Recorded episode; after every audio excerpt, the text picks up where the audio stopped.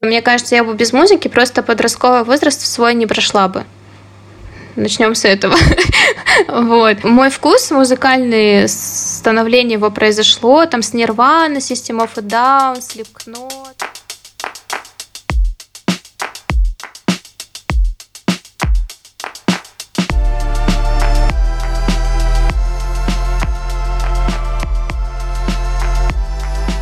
Привет, я Даша, и я делаю перестановку постоянно, потому что не могу этого не делать. Привет, я Маша, и я всегда смотрю в зеркало, проходя мимо него, потому что просто не могу не посмотреться. Привет, меня зовут Полина, я не могу выйти из дома, не нарядившись. Класс! Мы сделали это! Ну! Начинаем!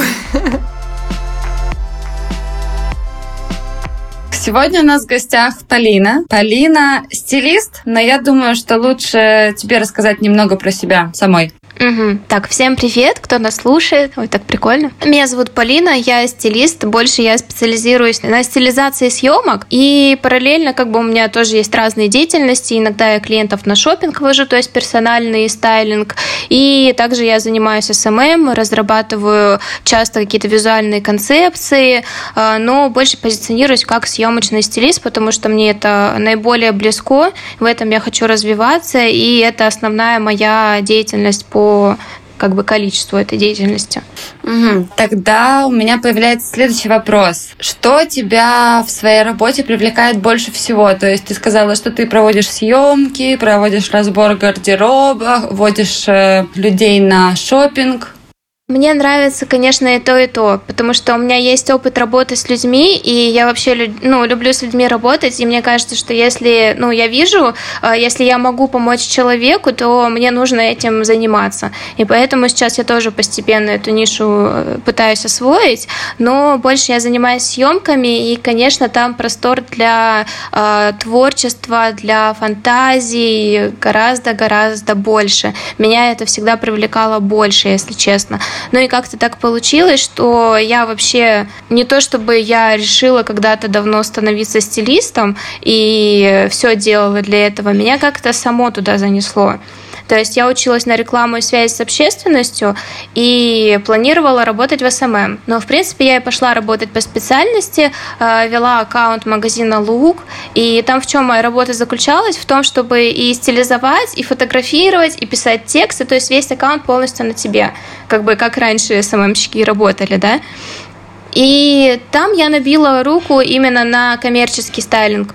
То есть ты постоянно делаешь съемки, ты постоянно одеваешь модель. Мода – это прям, наверное, мой главный интерес. Мода и музыка. Мода я всегда интересовалась. Конечно, в 9 классе я там когда-то решила стать стилистом, но потом как-то думала, что это ж, наверное, несерьезно, кто вообще там стилистом работает, все такое. То есть понятно, да, как про любую, в принципе, какую-то творческую профессию. Я выбрала для себя рекламу и связь с общественностью, думаю, буду работать там в области брендинга там, или придумывать какие-то рекламные ролики там, или еще что-то.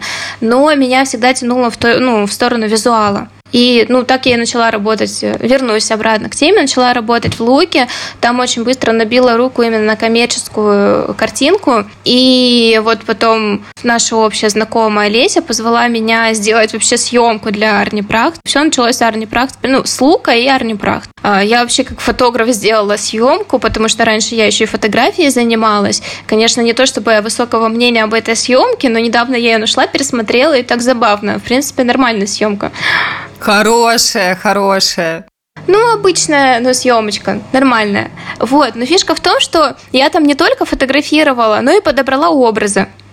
И как бы я это делала, просто потому что, я могу подобрать, я подберу. Так я и подобрала там штук 5 образов, и потом ребята позвали меня стилизовать вообще съемку. И это для меня, конечно, было очень интересно, такой первый опыт прям стилизации съемки. Маша, мы с тобой снимали, Даша, я знаю, там наблюдала за всем этим. И как-то так оно покатилось, понеслось. И как-то я не ответила на вопрос, что мне нравится именно там в стайлинге, да. Мне очень нравится, самое первое, что мне нравится, это атмосфера на съемке самой. То есть, мне кажется, там, когда человек обнажает свою какую-то энергию творческую, да, она энергия выходит, и на площадке этот симбиоз всех энергий, все вообще в каком-то чуть ли не приходе находятся, и творят. И вот это самое вообще для меня дорогое и что меня больше всего вдохновляет. Ну а потом мне очень нравится смотреть на то, что вау, мы эту красоту сделали, и это, ну, визуальное наслаждение. Мне это вот радует душу. Полина, а ты даешь советы фотографу? Такой момент, конечно. Я очень так деликатно стараюсь, может быть, направить, там что-то подправить, что-то сказать, да, но я не лезу прям в работу, потому что я считаю, что каждый должен отвечать за свою работу и нужно налаживать как-то коммуникацию, да, но, конечно, есть такой момент, что не всегда, так как я умею фотографировать, очень часто получается так, что бэки красивее самой съемки выходят. И это очень обидно иногда бывает. Ну, как бы ты столько сил приложил, в принципе, клиент доволен, все нормально, к тебе никаких претензий, но ты же работаешь не только на то, чтобы клиента устраивало, да, а на то, чтобы тебя еще устраивало, ты был этим доволен всем. И вот не всегда так получается, но что поделать, вот так вот. А ты когда-нибудь отказывалась работать с какими-то фотографами? Просто типа потому, что тебе не... ты знаешь, какой будет результат, и он тебя не устраивает. Но если мы говорим про коммерцию, то... Ко мне не приходили такие заказы, от которых прям вот я отказывалась из-за того, что мне не нравился фотограф или еще что-то. Я отказываюсь от творчества, когда мне, когда у нас видение с фотографом не сходится, да, или я вижу, я понимаю, что мне эта картинка не нужна ни в портфолио, нигде мне будет неинтересно это делать. На творчестве я работаю только с теми, с кем вот прям я смотрю, и я хочу так же, мне нравится, я понимаю, что если, может быть, я что-то докручу в плане стиля, в плане концепции, то тогда выйдет очень вкусная, интересная картинка. А на коммерцию нет, не было, наверное, таких случаев. Были случаи, когда там, из-за стоимости или из-за каких-то таких вот моментов от меня сами, в принципе, отваливались заказы, да, но обычно не бывало такого. Полина, а бывали недовольные клиенты после съемки с твоей, ну, именно недовольные вот твоей работой? Ну, мне такой обратной связи не приходило. Были случаи, когда вот, например, мы с Машей снимали для магазина Эрмитажа, и там как бы все зависит от ТЗ. Если мне четко техзадание скажут, да, что нужно, ну, примерно хотя бы, что нужно, да, или... Вот, если нормально техзадание дадут, все будет нормально. А у нас вот был такой случай, когда как бы Маша мне сказала, что она доверяет моему видению, и, ну, я ей скинула много вариантов, все нормально, а потом, оказывается, заказчику это не нравится, потому что он сам не сказал, что ему нужно. Правильно, Маш, так же было как-то, да? С нашей первой съемкой. Да, именно так и было. Потом мы что-то снимали дальше. Я только фотки с одной съемки видела, которую мы снимали в OpenRush. Но ее тоже, по-моему, опубликовали. Я, кстати, не знаю почему, но я так понимаю, что просто бывает такое, что клиенты, они в поиске еще вообще своего концепта визуального, и не всегда вот они получают результат, и они понимают, что на каком-то этапе подготовки они не проработали это, да, не дали задания, техзадания, и поэтому вот что-то им не нравится. Только такое у меня бывало. Да, так и вышло. Они первую съемку вообще не использовали, а вот которую с мулаточкой в OpenRush, они использовали ее только для рекламы. Ну, уже хорошо, там прикольные фотки. Но тоже, как мы этот образ собирали, там был один образ, и тоже, ну, очень забавно. То есть мне скинули прям уже, в принципе, реф, то есть четкий лук. Ну, лук там из 2007-го, наверное, когда даже, знаешь, были модные майки-алкоголички, заниженная талия, леопардовые балетки. Ну, ты поняла примерно, да? Да. Ну, и как бы понятно, что я это адаптирую немножко по фасонам на то, что сейчас у нас происходит в мире, вообще в моде, да? Я пошла, собрала лук в OpenRush, там несколько луков собрала, и тоже что-то там как-то вот, ну, тоже согласовывали с натяжкой. Хотя, ну, я собрала вот прям то же самое практически, но все нормально согласовали и все нормально отсняли. То есть вот только такие нюансы у меня были, а такого, чтобы прям не нравилось, ну, я не помню, такого у меня не было. Удивительно, что то, что Полина рассказывает сейчас про наши съемки с ней для Эрмитажа, я их уже даже не помню. А сейчас у меня всплывает в памяти, что да, мы их не выкладывали. Ни одну из этих съемок я вообще даже не обработала, потому что еще в исходниках никого ничего не устроило, и я подумала, зачем я буду вообще тратить на это время тогда. Она все равно никуда не пойдет.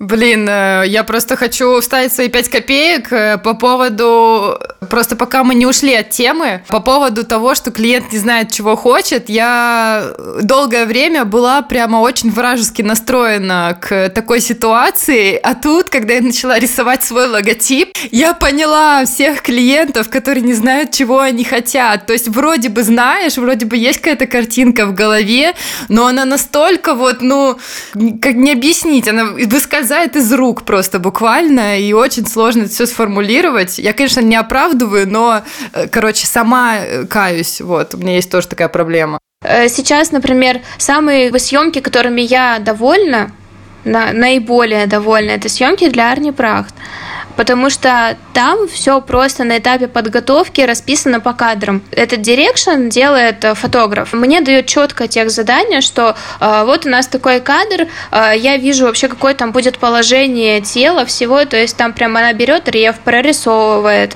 по цветам, добавляет как-то сумку, там прорисовывает. И там у нас на выходе 15 кадров, которые точно будут. И она мне прописывает, какую примерно туда одежду хотелось бы. И я вот уже по этим оттенкам, по фактурам уже сама продумываю, да, что там было бы уместнее. Например, у нас последняя съемка была более такая весенняя, легкая. И там как бы я подумала о том, что вау, будет прикольно, там более пастельные оттенки и какие-то легкие фактуры, как бы, ну, весенний, да, то, что ассоциируется с весной, с легкостью, с нежностью, вот, и как-то так это, когда работает, мы согласовываем четко лук под каждый кадр, и уже на площадке, как бы, картинка всегда складывается. Нет такого, что, знаете, ожидание, реальность. И вот это прям очень круто, когда я четко, ну, я точно знаю, что съемка получится, и она получится, я буду ей очень довольна. Кстати, тут огромная разница с тем, что до этого же, до фотографа, который сейчас, Света, я занималась съемками, и у меня как раз была вот эта история, что я тебе доверяю, давай, какие у тебя есть идеи, давай все воплотим, и как бы мне нравился результат, потому что, ну, я, как сказать, зову человека, потому что мне нравится его стиль работы, и я готова к тому, что он этот стиль перенесет в нашу съемку. Но возникали недопонимания как раз с главным заказчиком, с владельцем бренда, и бывало такое, что ему как раз не нравился результат, и он такой, это что вообще, я вообще ожидал другого. То есть как раз именно потому, что не было вот четкого ТЗ, то есть это все было в потоке творчества, и, возможно, даже я сейчас допускаю, что мне это нравилось гораздо сильнее, потому что я приложила к этому руку, а Влад нет, и это тоже такой момент сыграл. Угу. Слушай, но здесь еще тоже я не призываю к тому, что съемки должны быть именно такие по раскадровкам, по четкому референсу, там, онборду, да, как бы это один из подходов, который очень круто работает, но я тоже люблю, вот я понимаю, о чем ты говоришь, и я уже говорила о том, что мне нравится именно вот эта энергетическая какая-то составляющая съемок, да, и когда каждый человек приходит и просто вот делает свой вклад, как бы, ну, я сейчас тоже начала съемки организовывать, и я понимаю, что если я позову вот этого фотографа вот с такой картинкой, и я позову вот такого вот визажиста, там, видеографа, еще кого-то, и если я соберу вот такие луки, и будет вот такой примерно свет, то из этого будет что-то вот такое обтекаемое, интересное. Я еще, конечно, не понимаю, что будет, но я понимаю, что будет прикольно. И я тоже, ну, если я собираю команду, если я зову человека, то я всегда доверяю его вкусу и его видению больше, чем... Нет, не больше, чем своему, конечно, но я ему доверяю.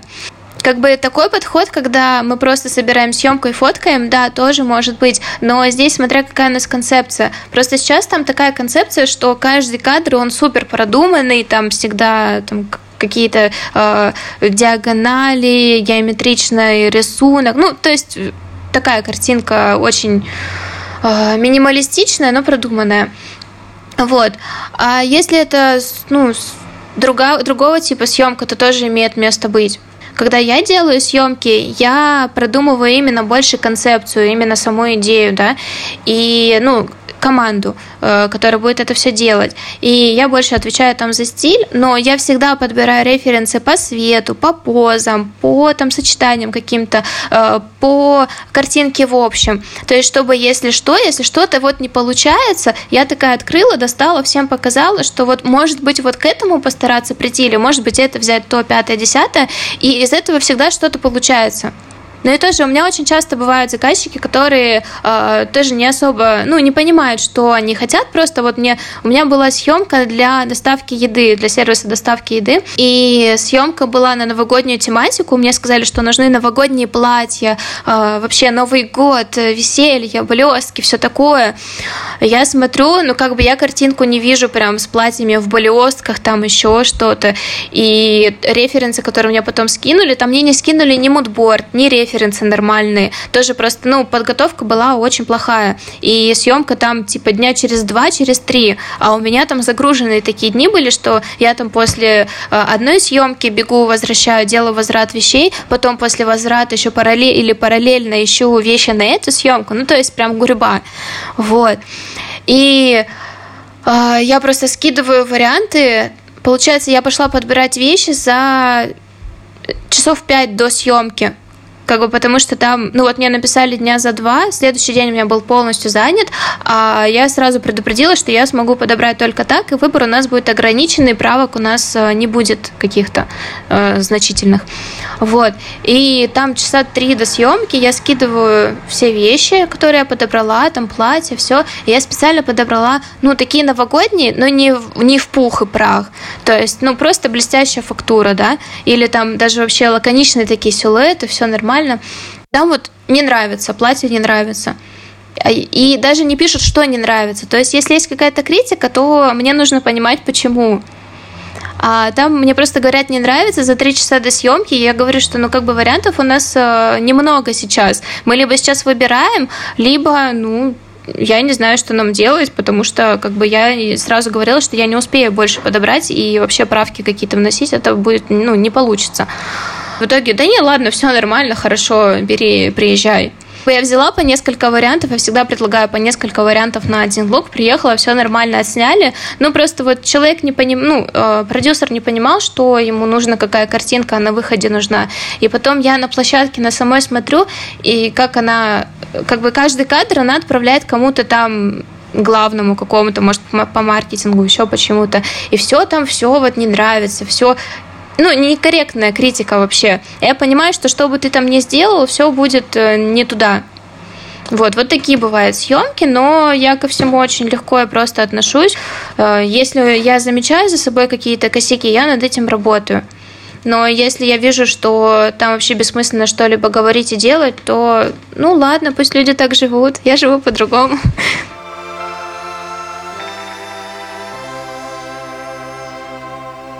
Слушай, Полина, мы, например, с Дашей очень много разговаривали про то, надо ли на кого-то ориентироваться, есть ли у нас ориентиры, у нас разные по этому поводу мнения. Есть ли у тебя на кого ориентироваться в твоем мире стилистов? Если честно, прям в мире стилистов я ориентируюсь не на каких-то стилистов, я больше ориентируюсь на какие-то концептуальные штуки, на концептуальное искусство какое-то, то есть где ты визуально выражаешь идею, то есть какие-то перформансы. Я больше о таком думаю, нежели делать красивую какую-то картинку. Стилистов очень много крутых, и я больше занимаюсь коммерческим стайлингом, и там на самом деле все не так уж и сложно. Очень часто встречается такая проблема, мне заказчики тоже рассказывали, что они приглашают стилиста, а он думает, что нужно все внимание перетянуть на свою работу, и делают какие-то супер хай-фэшн образы, которые никак не уместно в этой съемке. Нам нужно подчеркнуть товар, да? И весь акцент должен быть на товаре. Если такая задача стоит, может быть, конечно, какая-то другая задача стоять, но в основном это примерно так. И луки нужно подбирать под это, и всю концепцию. Господи, если честно, я сбилась с мысли, к чему это начала говорить. Я начала говорить к тому, что коммерческий стайлинг, это не так уж все и сложно с этим. А именно... делать что-то такое, что взрывает мозг, сознание, меняет вообще твое отношение к каким-то вопросам, социальным, вообще по изучению мира, себя. То есть, знаете, уже немножко на уровень больше идей. У меня была проблема... У меня была проблема в том, что я пришла в работу именно через коммерческую историю, коммерческий стайлинг, а творческих съемок я особо не делала, потому что я не понимала, как вот собирать эти супер какие-то сложные образы, которые вот делают на творческих съемках или на супер фэшн-съемках стилисты, да. Я не очень понимала, по какому принципу и вообще зачем это кому нужно. Потому что, нужно же, наверное, продавать свои услуги. Я вот не понимала грань. Я выиграла обучение в школе стилистов в Питере. It's My Style School называется. Ее организовала стилист Джейн Ситенко, очень крутая. Тоже один из моих ориентиров, потому что она делает очень классные вещи. В плане... У нее есть свой яркий стиль. И понятно, что коммерческую историю она может сделать, но она может сделать еще и вот какое-то дикое просто творчество, которое переворачивает немножко у тебя вообще в голове что-то. И я как раз пришла учиться в эту школу, я выиграла в ней обучение. Тоже очень скептически относилась, если честно, к обучению, потому что, не то чтобы, если ты пойдешь и отучишься, ты станешь суперкрутым стилистом. Но мне кажется, в принципе, так и во всем. Ты всегда идешь, учишься, и что-то для себя полезное вычленяешь, да? А что-то, ладно, ты это знал, и хорошо. Вот, и так, в принципе, пошла, отучилась, и там у меня как раз открылось видение того, как делаются такие сложные творческие съемки, и что на самом деле я все знаю, все гораздо проще, чем я думала, и после этого я вообще... поверила в то, что это все нужно, и это все интересно, и этим нужно заниматься. И отвечая на вопрос, как-то мне больше хочется в творческую сторону двигаться. Я училась в художке в детстве, все детство до 11 класса. И тоже есть у меня всякие творческие потуги, но это пока только потуги. Вот, и как-то хочется все это симбиоз... Делать, этого всего симбиоз. Это очень интересно. Тоже интересно, как сейчас объединяются разные жанры. Даже в одной съемке ты можешь и видеографа позвать, и съемку какую-то сделать, и потом ее обработать и под коллаж, или там позвать еще какого-то художника, который тебе как-то это добавит, изрисует, или фон. То есть вот именно очень у нас развита сейчас творческая индустрия, и можно каждого человека так поддернуть и сделать что-то в симбиозе крутое. Согласна. Поль, а что ты думаешь по поводу, если говорить о стайлинге для клиентов, не коммерческом, а больше про разборы гардероба и шопинг, что ты думаешь про цветотипы и всякие такие истории там? Ты больше про это знаешь, наверное. Я про это думаю вот что. Когда-то давным-давно я это сидела, изучала, читала, и это помогает ориентироваться людям, которые вообще ничего не понимают, вообще не чувствуют и не знают, куда им двигаться. Это такая палочка-выручалочка, мне кажется. А вот именно для того, чтобы работать с человеком, мне, например, это не нужно. Я это почитала, может быть, когда-то оно у меня осело в голове, да, и сейчас оно как-то и вылазит, когда... не знаю, честно, не знаю. Я к этому отношусь не отрицательно, не положительно. То есть у меня подход немножко другой, и я чувствую людей, у меня развита эмпатия, и я интуитивно понимаю, что человеку пойдет, что не... по типам фигур это все рабочая штука, этим можно пользоваться. А именно там драматик, натурал, зима, весна, лето, 200 типов одного и того же.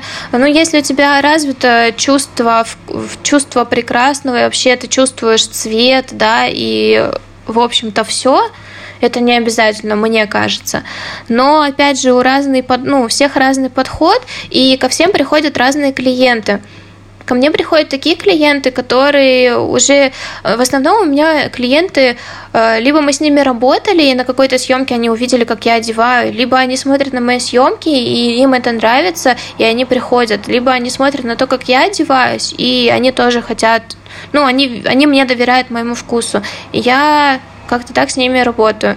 У меня немножко другой подход. Я обычно сижу, мы встречаемся, пьем кофе, разговариваем, я спрашиваю о том, чем человек занимается, что он слушает, какие фильмы смотрит, что ему нравится. Всегда прошу показать примерно какую-то подборочку из луков там 10, примерно. И там уже ты вырываешь четкое понимание, чего человеку хочется, как он хочет себя позиционировать и выглядеть. Вот. И там уже дальше путем проб, ошибок. Так вот все и получается. У нас Даша есть любимый персонаж на сегодняшний день в плане одежды. Это сериал 2020 года «High Fidelity», «Меломанка» по-русски. И там снимается Зои Кравиц, и она одевается просто как рок-звезда, при этом у нее полноценный винтаж. Вау! Я тоже недавно его посмотрела, и это просто такой классный сериал, там такой саундтрек. Я потом нашла... У меня проблема, у меня нет компьютера, потому что я на нем не работаю, у меня вся работа в телефоне обычно. И я и сериалы смотрю через телефон, и все через телефон, и я не могу зашизамить треки. Поля, я составила плейлисты на каждую серию, я тебе скину. Блин, да я нашла потом, ты мне скинь тоже, да, будет удобно. Вот, я потом нашла, тоже загуглила, думаю, да по-любому кто-то составлял, кто-то такой же, как я, потому что я была готова сидеть и, реально как-то искать каждый трек. И в итоге, да, я нашла, еще найти, знаете, именно по лукам ее разбивку, что он там надевал. Мне кажется, там все лютый винтаж. И они на самом деле акцентируют внимание, потому что ей несколько раз кто-то говорил про свитер, кто-то говорил про кофту, кто-то говорил, ты все еще носишь этот плащ. Они понимают, насколько одежда важна в этом сериале, при том, что она в одних сапогах практически через весь сериал прошла, плащ тоже, то есть у нее очень мало, у нее ограниченный набор одежды в этих 10 сериях, но он потрясающий. Кстати, да, я не замечала, что они так акцентируют, это очень прикольно. Но вообще, если посмотреть на Зои Кравиц, помимо сериала, она очень яркая, и ее стиль, у меня тоже есть такое, что я смотрю на кого-то и какие-то идейки себе вычленяю, что мне нравится. Сейчас я хочу себе кучу металлических, не металлических, а серебряных колец, таких крупных, знаете, что-то на стыке таких, которые металлюги носят, что-то такое немножко, может, даже оккультное, не знаю. Вы поняли, да? Mm-hmm. Вот, там же тоже есть немножко эта история, и посмотреть на эту Зои Кравиц в жизни, я тоже у нее много, дергаю, сохраняю, посмотреть на ее отца, Лени Кравица. Там тоже это вообще, это икона стиля. Я недавно тоже на Блюпринте читала статью, там есть, не знаете, там Блюпринт читаете? Мечтаю с ними поработать как-нибудь, как дизайнер. В общем, на Блюпринте есть рубрика, они разбирают гардеробы, не гардеробы, а стиль, икон стиля каких-то интересных. И там я недавно читала как раз статью про Лени Кравица, и очень прям интересно, советую почитать. Мы почитаем и прикрепим ссылку к выпуску.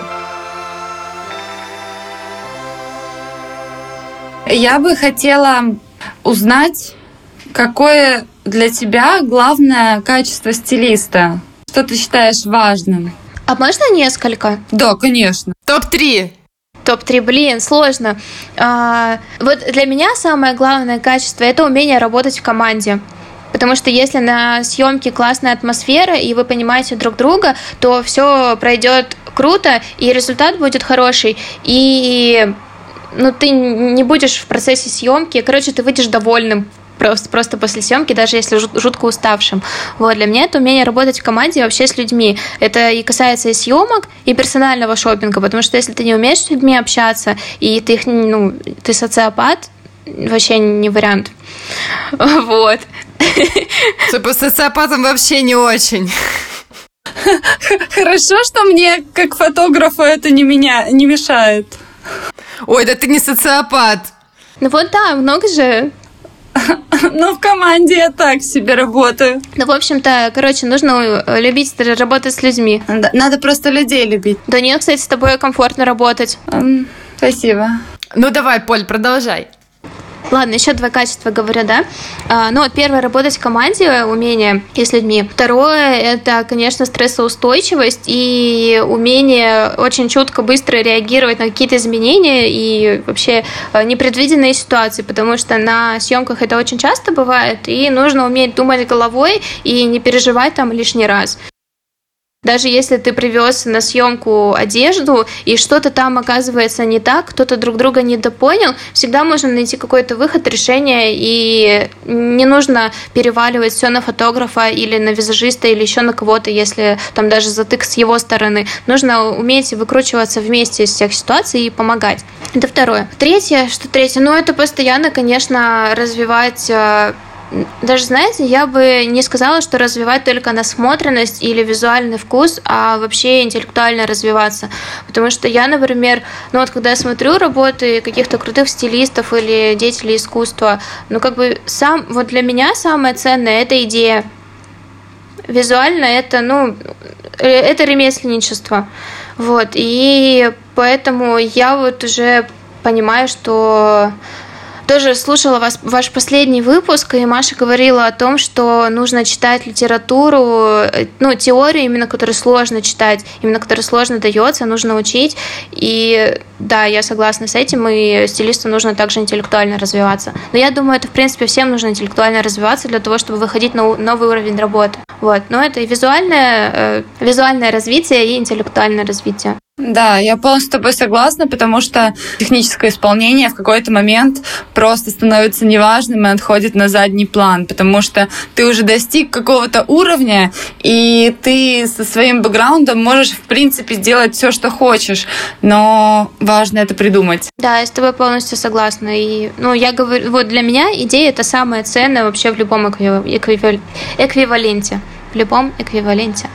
Мне кажется, знаете, у меня уже такая косноязычность уровня бог просто, пока сидишь на карантине, потому что очень мало общаешься и разговариваешь. Ой, да ладно тебе. Звони по видеосвязи друзьям. С ума же можно сойти, если не общаться. Слушай, я общаюсь, но я не социопат и не какой-то там супер экстраверт. Мне всегда нужно время побыть одной, почитать, посмотреть фильмы. Я от этого больше заряжаюсь.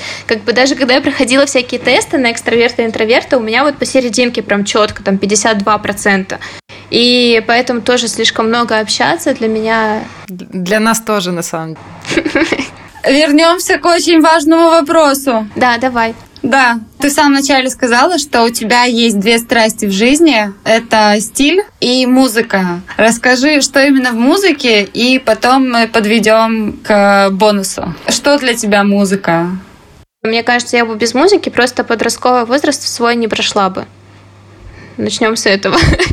Мой вкус музыкальный, становление его произошло там с Nirvana, System of a Down, Slipknot, такие группы. И сейчас я больше слушаю, разного слушаю. Я эту книжку читаю про Джона Кейджа. Знаете его? Это композитор. Вообще просто я очень советую почитать, если интересно, потому что я люблю смотреть интервью, читать про каких-то людей, личностей. Короче, хочется мне как-то в стилистике, я уже поняла какой-то свой стержень, видение, в которое мне нужно идти и двигаться, да. А в плане музыки я еще не понимаю, потому что у меня здесь нет особого опыта и знаний. Поэтому я сейчас начала заниматься сольфеджио. Приехала к родителям, у них тут клавиши, оказывается, стоят. Сижу иногда, учу всякие песенки, учусь играть. И тоже про Джона Кейджа сказала. Это музыкальное мышление, оно вообще абсолютно, конечно, другое. Там именно я люблю читать книги и слушать интервью, потому что ты можешь вообще посмотреть на образ мысли этих людей. Это так круто вообще. Короче, очень советую почитать. «Разговоры с Кейджем» называется книга, издательство «Гаража». Очень крутая. Стержень моего музыкального всего — это, конечно, рок-н-рольщик, и все. Если говорить про, наверное, любимый звук, это, конечно, электрогитара. У меня это, этот звук перегруза, я могу просто растечься ментально как-то и куда-то улететь. Led Zeppelin моя, наверное, такая прям... Я не могу сказать, какая моя любимая группа и любимая музыка. Я все люблю, но такая основная, это, наверное, Led Zeppelin, то, что мне в последнее время что-то... это от папы, наверное? Нет, вообще, кстати. Нет? Led Zeppelin папа у меня не слушал. Папа у меня слушал тяжелую музычку. И, знаете, я когда там слушала что-то тяжелое, и там папа проходит, о, хорошая музычка, я такая, я крутая. А папа у меня слушает больше Metallica, AC/DC, ну вот рок-баллады какие-то. От моего приветик. Да, да. Ну вот я думаю, что просто Led Zeppelin до них не дошел тогда, потому что все равно это, ну, наверное, это, во-первых, было слишком рано. Они же где-то в 60-х, там, в конце 60-х начали это все дело. И до родителей, до наших это не совсем, я думаю, дошло. Если дошло, то не до многих. Ну, до моего, кстати, на самом деле дошло. Он частенько любит в машине послушать. Но ладно, мы уже ушли далеко от темы. Папа, это очень мило. Передаем приветики. Но нам пора заканчивать. Такой классный выпуск. Туча орет, такая говорит: хватит, сколько можно. В общем, Поль. Она сидит прямо за мной, рядом с кормушкой и идет. Хотя еда у нее будет через 2 часа. А ты ее прям по расписанию кормишь? У нее автокормушка, которая кормит ее по расписанию. В общем, у нас есть бонус. У нас будет плейлист от Полины с ссылочкой в описании к подкасту. Да. Обязательно. Класс. Будем тогда заканчивать. Хочу сказать спасибо Полине, что пришла к нам. Ты, можно сказать, первый открыватель. У нас до этого не было гостей. Так волнительно и клево. Получилось супер. Я очень довольна. Мне кажется, что, наверное, Маша тоже. Она сейчас после меня скажет пару слов. И я хочу сказать спасибо всем, кто нас слушает, потому что все не зря. Да, кстати, про все не зря очень интересно, как мы с тобой, Даш, недавно. Такая история, что я Дашу знаю еще, когда она вела свой блог, по-моему, на блог-пост. Не то чтобы я была регулярным читателем, но вот как-то я на тебя наткнулась и чем-то вот... Что-то меня к тебе притянуло, я к тебе иногда заходила, периодически смотрела, что ты там, как ты там. Мне нравились твои образы, я помню, ты, по-моему, в каком-то магазине работала, да.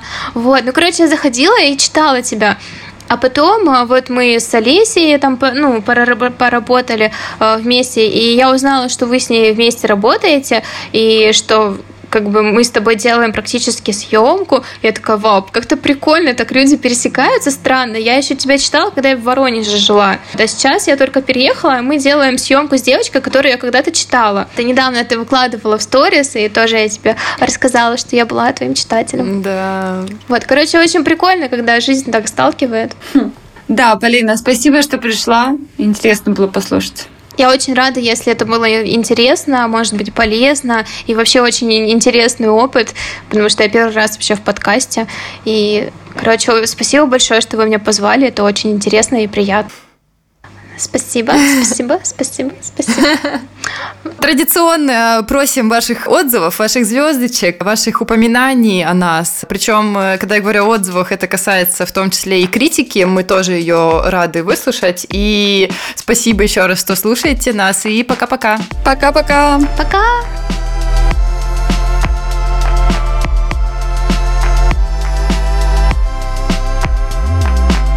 За этот классный джингл и монтаж подкаста благодарим Артема Улыбку. Его контакты вы найдете в описании.